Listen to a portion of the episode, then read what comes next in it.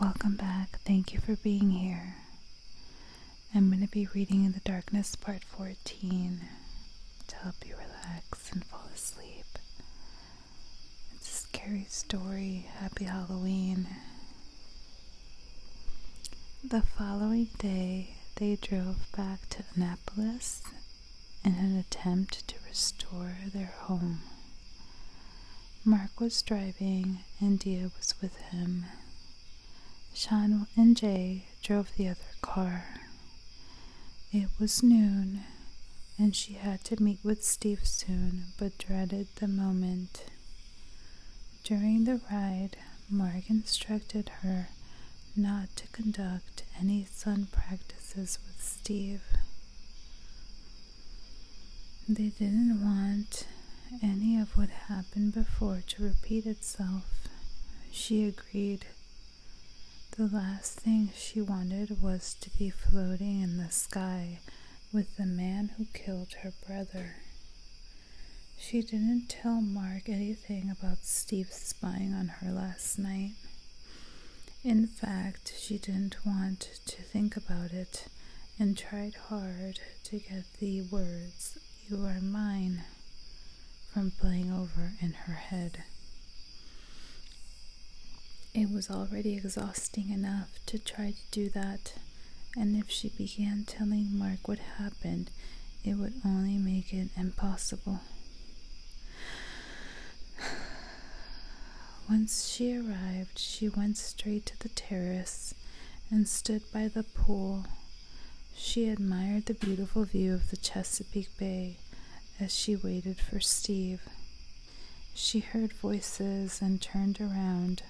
Mark and Jay were sitting at the back outdoor table. She saw Sean through the sliding glass doors. He was in the kitchen, grabbing a drink. He looked at her and waved. They would be watching her the whole time, and she took a deep breath in to relax. Dia wore a sweater and jeans. She didn't need her sunglasses that day.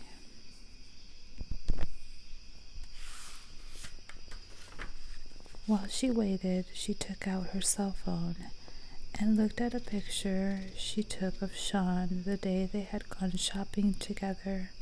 He was eating ice cream and smiling. She took that picture right before he kissed her. It made her feel happy for a moment. Then she tucked her phone away in her back pocket. Once Steve appeared, immediately, the sun shined through the gray thick clouds. He came from the side of the house and walked through the lawn towards her. She told him that they weren't going to be doing any of their sun chanting today. "Whatever you want, little princess," he said with the barest trace of a smile. "Why were you watching me last night?" she asked. "I wanted to make sure you were okay," he answered. He tried grabbing her hand, but she recoiled. "You're upset with me. Tell me why."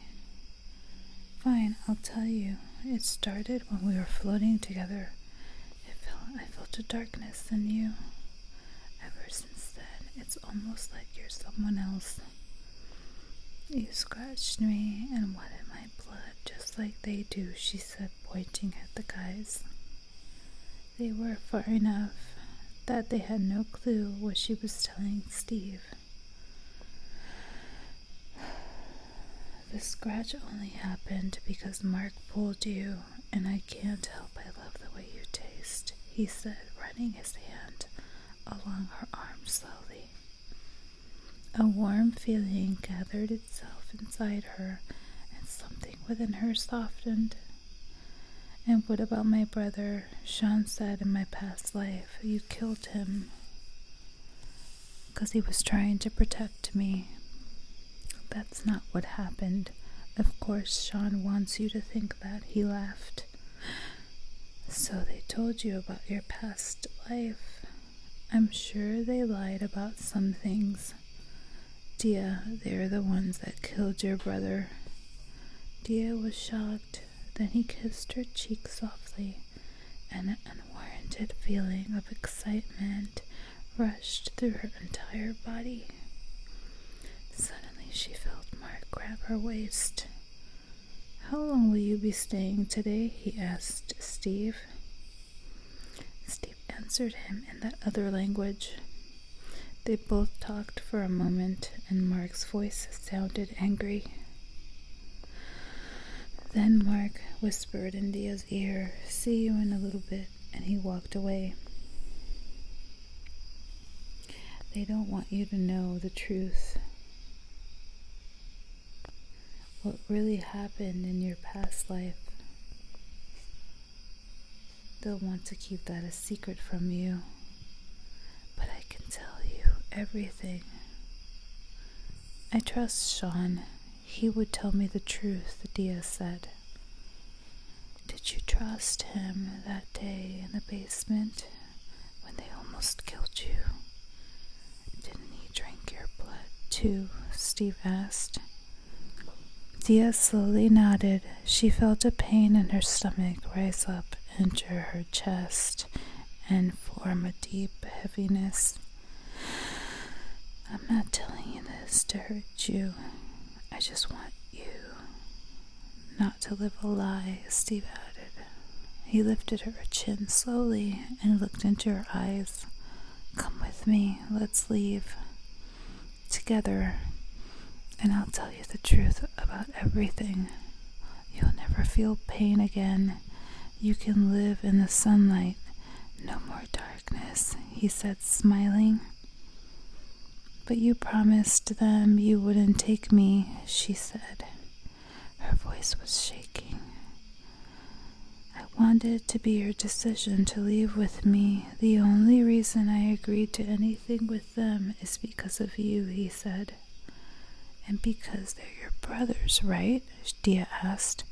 Steve started laughing, then nodded. "I can't," Dia said firmly. "That's fine. But what we did to help Jay, I can reverse that. I don't want to, Dia, but I will. I'll start with Sean," he said, and suddenly a thick cloud covered the sun. She looked at the sky and was overcome with fear. They won't be able to go outside in the daylight, and the slightest bit of sun will feel like torture, he added. "I don't want that," she said quietly. "Then what's your decision?" he asked. "If I don't like it, will you bring me back?" "Of course I will. I only want your happiness," he said. She didn't believe him, but she just wanted to see what he would say. She did believe that he would use force, and that he would hurt them.